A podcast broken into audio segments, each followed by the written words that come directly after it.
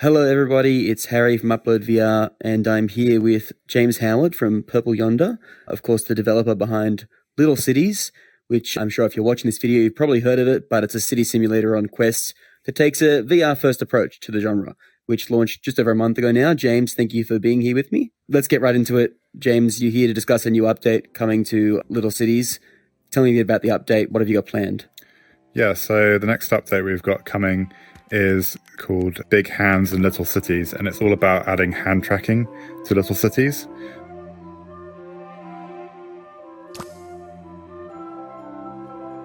So you'll be able to play the whole game just with your hands. You'll be able to put down the controllers and you'll just be able to get stuck straight in with just your hands. And last time we spoke around the launch of the game, kind of talked about your history as a developer, how you came into VR and your love for kind of VR development. Why was it that you wanted to put hand tracking in as the first big post launch update for the game? What was it about hand tracking that drew you to it?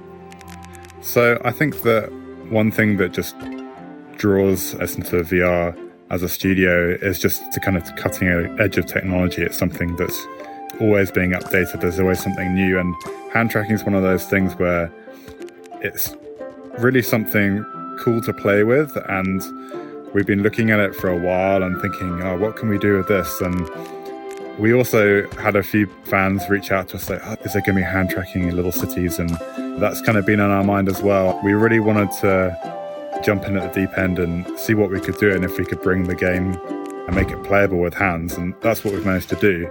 It was a lot of work to get to that stage a lot of challenges but we're there and it's working really well I haven't had a chance to try it out yet. What are some of the challenges you had with implementing different poses and interactions? How does it transfer? Because obviously there's not too many controls with the game, but how does it transfer over to hand tracking? How does that differ? Yeah, I suppose that some of the ways that you move around are a little bit different. So in little cities, when you're playing with controllers, you use the analog stick to do your zooming and your rotating, but obviously you haven't got a, a, stick to do that. So for those actions, you use two hands. You can do this action to zoom in and out, and you can do this to con- rotate on the spot. Um, and then when you're actually interacting with the world and you're building things, you can use like a pinch gesture, and that just lets you have a virtual cursor. You can place your buildings or you can draw your roads out. The thing that works really well is that for our for how we do things like checking the status of your city, you have a wristwatch which shows you things like how happy people are in your city, how much money you're making, what the demands are for your city. And that just works really well with hand tracking because you just naturally look at your hand and that all still works the same way. And the other thing that works really well is we have this sort of bubble menu to select the different things you want to build in your city. So when you're selecting things, if you haven't played Little Cities, the way it works is you have like a build bubble and you pop that with your finger, and then you get a section of other bubbles which show the different options you can build. And that just works really well. We didn't really have to change much to get that working with hand tracking, and it just feels really good. This kind of tactile feeling because it's not only you kind of popping these bubbles to select things, but it feels like your real hands when you're doing it. So that works really well. It's interesting. One of the things that both Jamie and I, when we were playing it with controllers, we both felt that a lot of those interactions already felt like you were kind of using your hands. It felt very tactile already. So it's interesting there's already stuff that I transferred really well. Is it using hand tracking 2.0 out of curiosity? Yes, it is. So if you're on Quest 2 or use hand tracking 2.0 and Quest 1, we still have hand tracking support, but I believe at the moment Meta only got the hand tracking 1 on Quest 1. Yeah. I don't know if that's going to yeah. change. But yeah, that's a big improvement as well, actually. We already noticed like a big jump in the quality of the hand tracking for 2.0. Mm.